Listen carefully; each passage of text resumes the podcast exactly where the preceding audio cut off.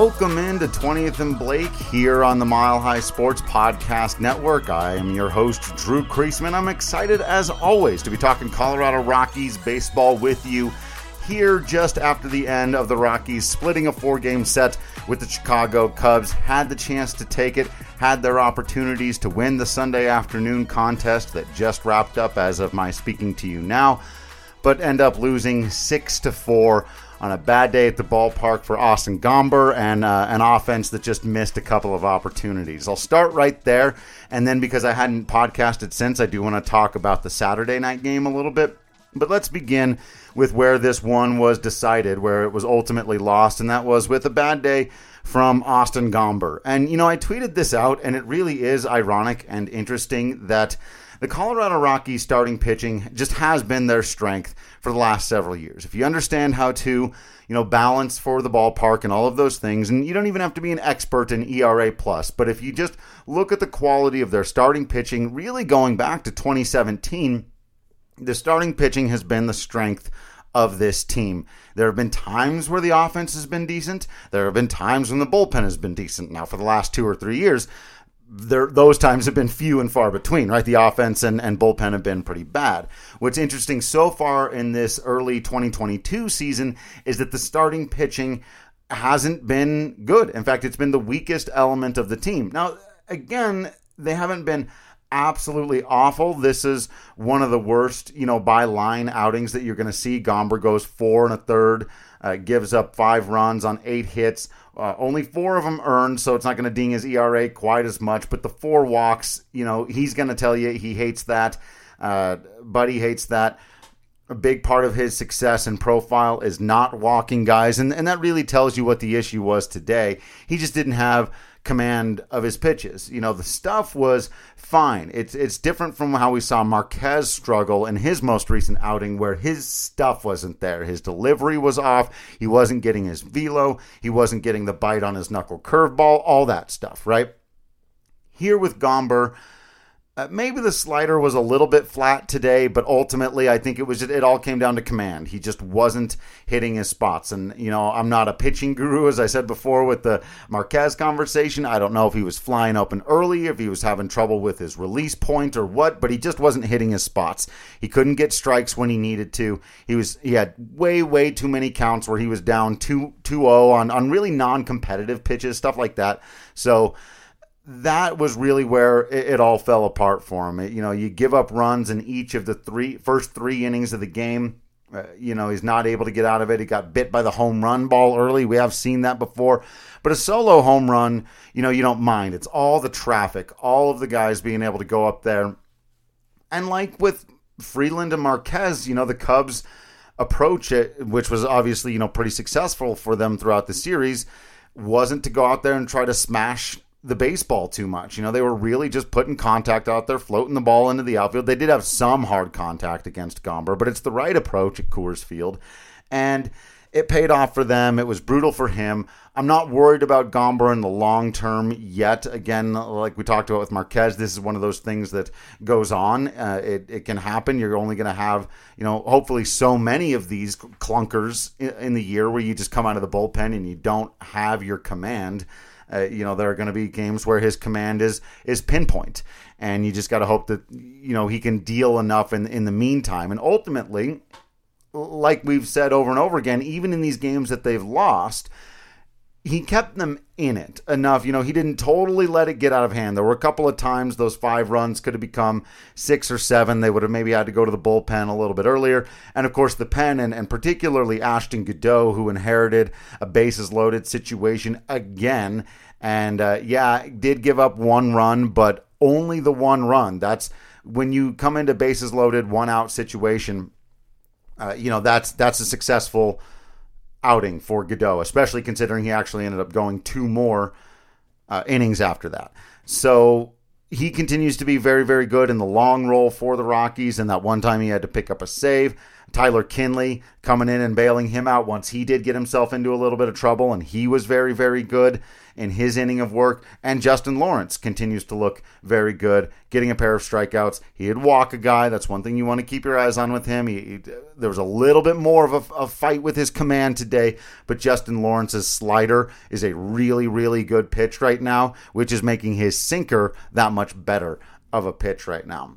But that was really the story of the game for the Rockies on the pitching side. Frustrating day for Austin Gomber, absolutely, uh, but not something that I think you're going to see too often from him. It is, of course, um, both frustrating and a bit bizarre that the Rockies have not been able to get length out of their starting pitching so far, really, in any game other than the one where Marquez went seven innings. They're just not getting length out of these guys. That'll change.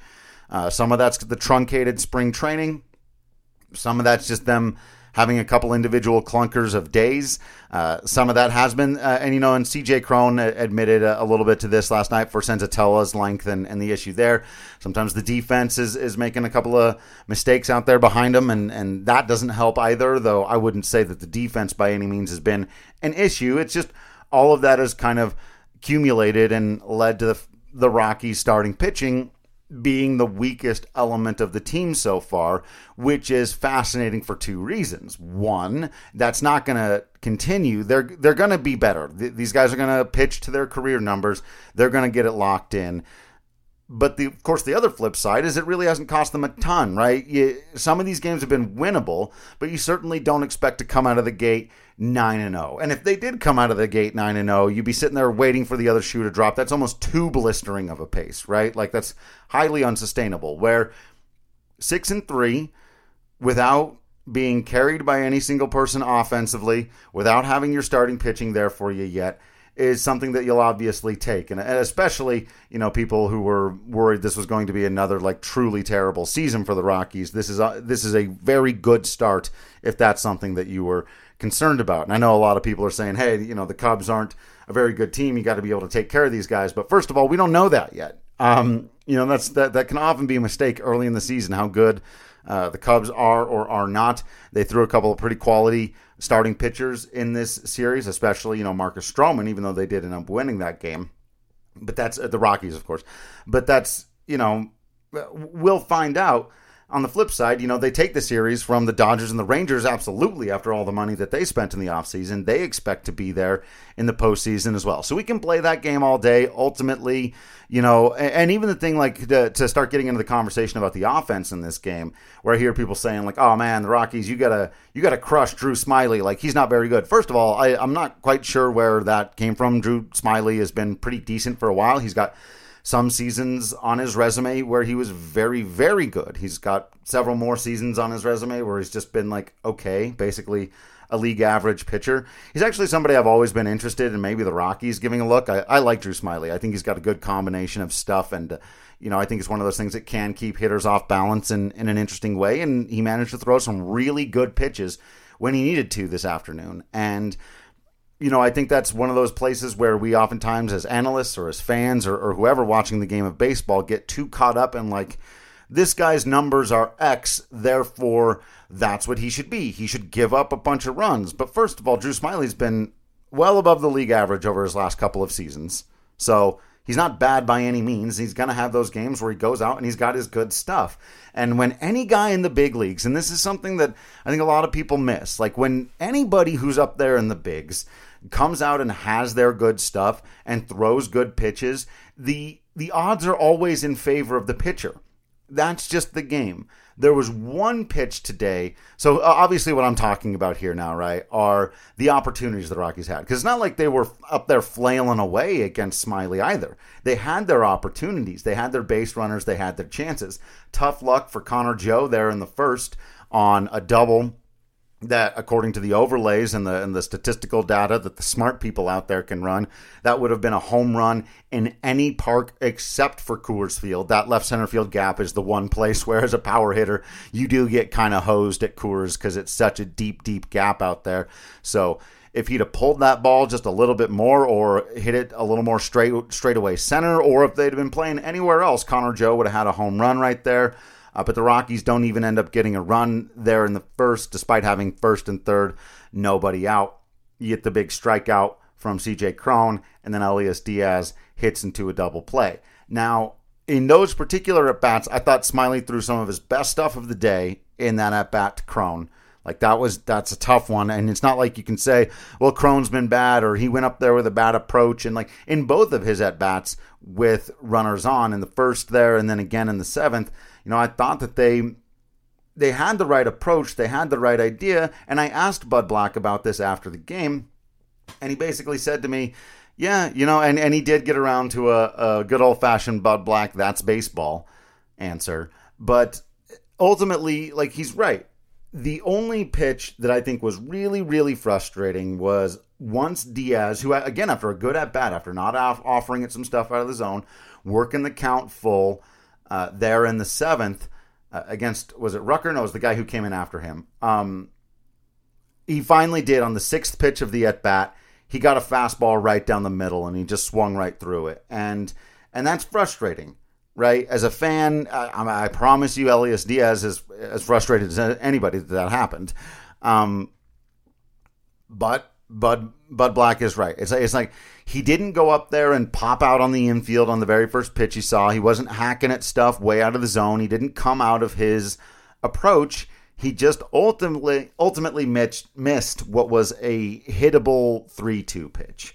And other than that, you know, Cronin, Diaz, they've been very good so far this season. You're not going to come through in every situation. Uh, that's what Buddy said to me after the game. Basically, you'd love for him to always be able to come through there. And if really that's four plate appearances where you only need one hit in any of them, and it probably swings the game back in favor of the Rockies, right? If Cron can come up with a nice little gap or double there in the first, the Rockies take a 2 1 lead even after the early home run. Or if, same thing, if Diaz there with the bases loaded in the seventh, either of them can put the ball in the gap or down the line. Even a single is going to score a pair, tie the ball game up. But it just didn't happen, right? Hitting is very hard. It's a, that's why the very best hitters in baseball still only have, you know, 333 batting averages, stuff like that. So that was obviously very frustrating, but still hard to say that the offense was terrible on a day where they threw out nine hits,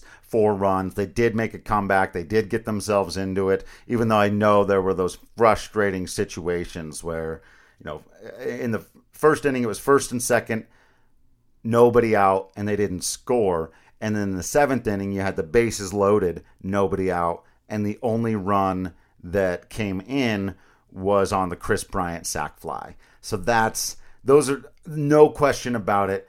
Really, really frustrating instances. But there's you know, that's gonna happen over the course of a season. And what you really want to see is the Rockies continuing to play pretty consistent baseball, keeping themselves in these games, giving them a chance to win, uh, not letting games like this get away from them, even though they were down five nothing. Every opportunity to come out and win the ball game just didn't end up going down that way. On the flip side, on Saturday night, they let the Cubs back in it and held on for the victory. Did the opposite, right? So you got a nice little 9 to 6 victory on Saturday night over the Cubs, a two home run game from CJ Cron who's got 5 now on the season. That's pretty fantastic start for him. And again, a reminder that he's been one of the better sluggers in baseball basically since you know getting over the last or the first I should say month and a half or maybe 2 months of last season. Ever since then he's been very very very good. Connor Joe, you, you, how many more things can you continue to say about Connor Joe on basing well above 400 at this point in the season, being exciting as well as productive, cementing himself into the top of the lineup? Connor Joe has been absolutely fantastic. Uh, Charlie Blackmon had two hits in that Saturday night game and uh, got robbed of his at bat this Sunday afternoon on an absolutely abhorrent strike three call. And no, I'm not afraid to talk about those things. It's always funny to me when people will like not even mention those kinds of things as if it wasn't very clearly something we all saw happen and something that you know fans are going to be interested in. And it's kind of brutal. Um, you know, I really loved seeing the crowd come to life when Charlie got introduced as the designated, or I'm sorry, as the pinch hitter uh, this afternoon on Sunday. And you know, I, I think that's something that it can his his sort of iconography is the wa- wrong word. His icon status, that's better. Um, it's like iconography means something different. His icon status, his veteranness, his experience, uh, his, I do think he's still got some power and strength in that bat.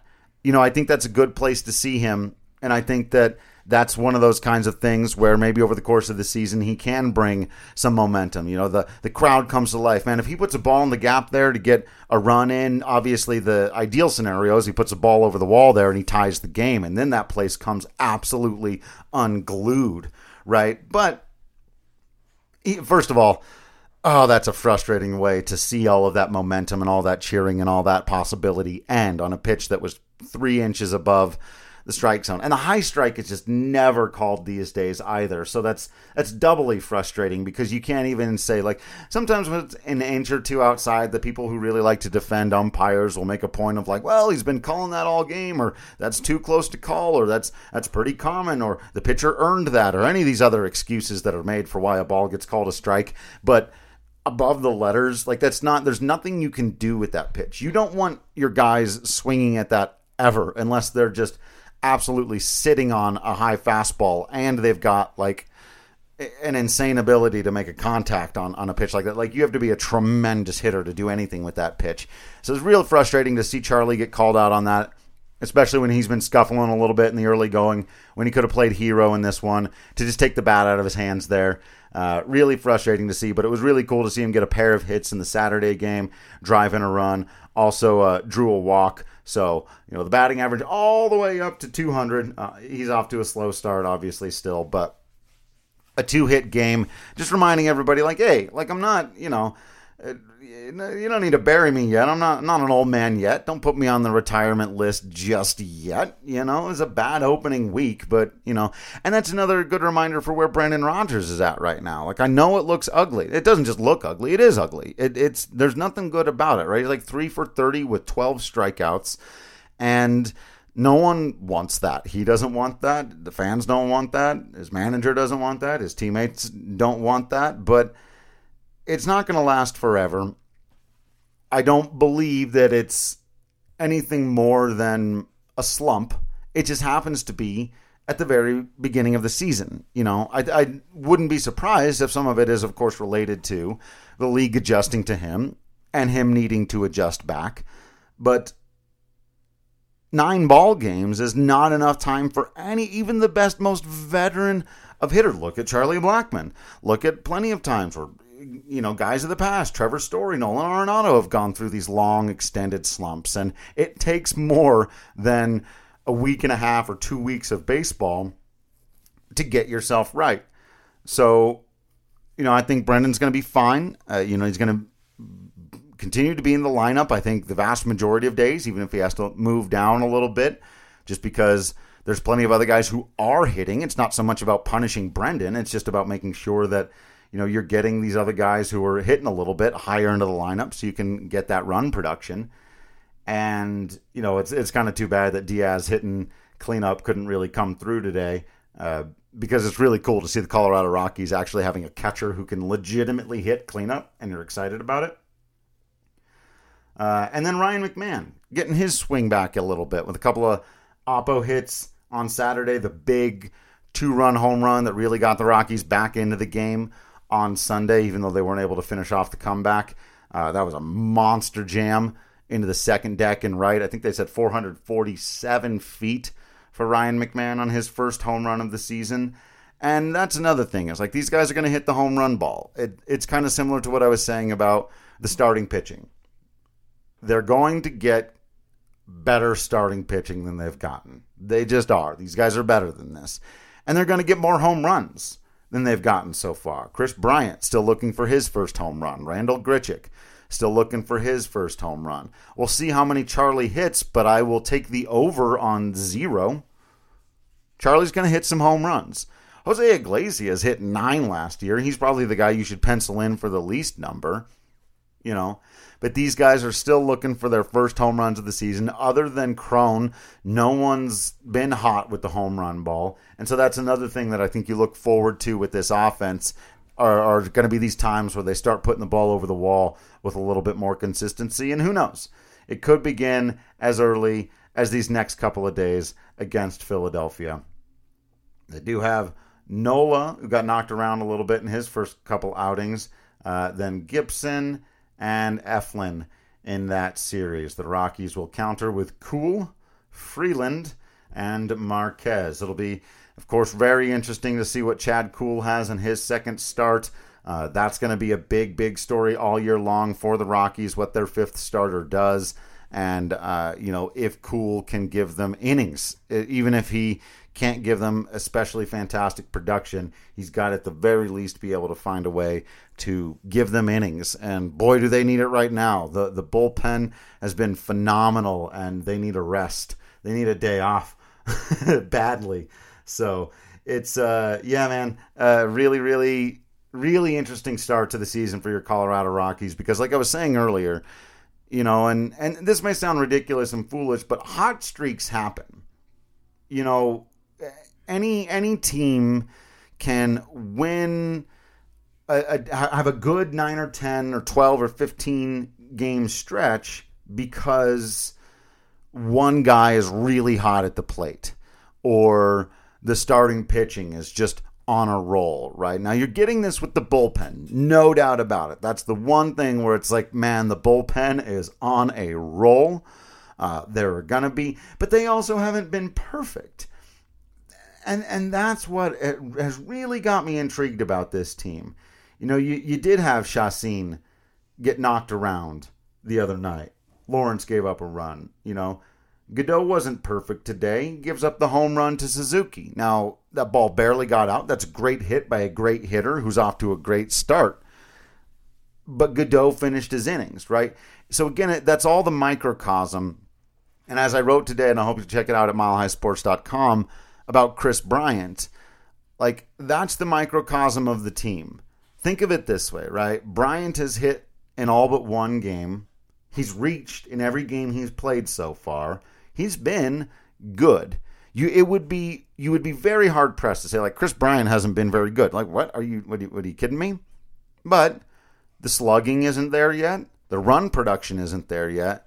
And it's a very small sample size to use a stat like OPS plus, but those of you that saw when I tweeted this out, you know, all of the OPS plus numbers right now, Bryant was sitting at, and this was before the Sunday game, like a 121, right? Which is very good over the course of a season. Like that's you know, for like Nolan Arenado's like a career 124, right? So a 121, yeah, that's good. But Bryant is a career 132 guy.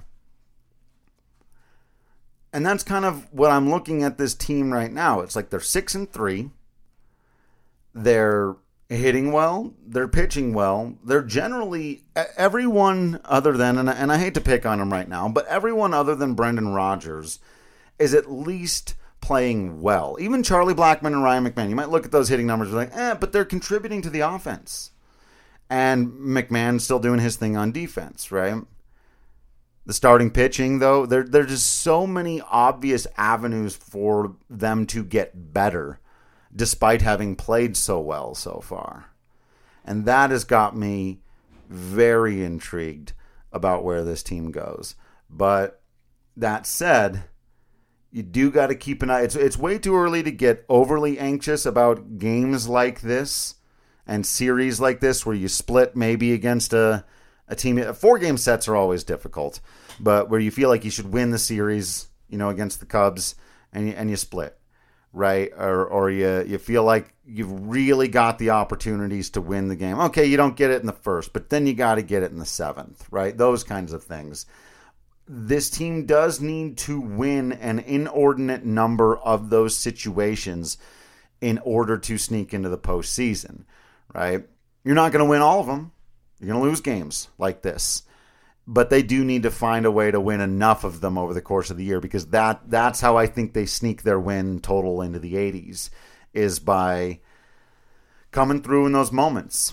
You know, I've I've drawn the comparisons a lot before to teams that didn't have superstars that now I, you, you you compare to teams that won the World Series just because we remember those teams that doesn't mean I'm projecting the Rockies to win the World Series but when I talk about teams like the Royals who won it right or when the Giants had, were winning it every other year over the last decade when they didn't have a whole bunch of superstars, right? And a lot of that comes down to all the little things, winning the little battles, winning those little moments, making sure that the coin flip situations are the, th- the, the the moments where the game can swing one way or the other, right? And today that was bases loaded, seventh inning, middle of the lineup coming up. Rockies get one run. So they lost that situation and they lost the game. Over the course of the season, winning those situations is going to make the difference between whether or not this team can be a postseason team or not. So, yeah, frustrating, but let's see the ones that. So far, they've been very good in those, right? So far, they've been getting those, like in Texas. So, we'll keep our eyes on all of that. Uh, I'm going to go ahead and wrap up the podcast, maybe take a couple of questions but I'm a little bit tired on this Sunday afternoon. So uh, I'll do all that and uh, say goodbye to everybody. But if you're listening here on the podcast, thank you so much. Make sure you're checking out all the written content at milehighsports.com. You're following me at Drew Creasman on Twitter. And all, as always, you know, let me know if you're interested in joining our Discord channel where we're talking Colorado Rockies baseball and super nerdy stuff uh, like 24 7. So appreciate you all for continuing to be absolutely awesome out there. You know that I will continue to be absolutely Drew Creasman in here. And until next time, I will see you at the ballpark.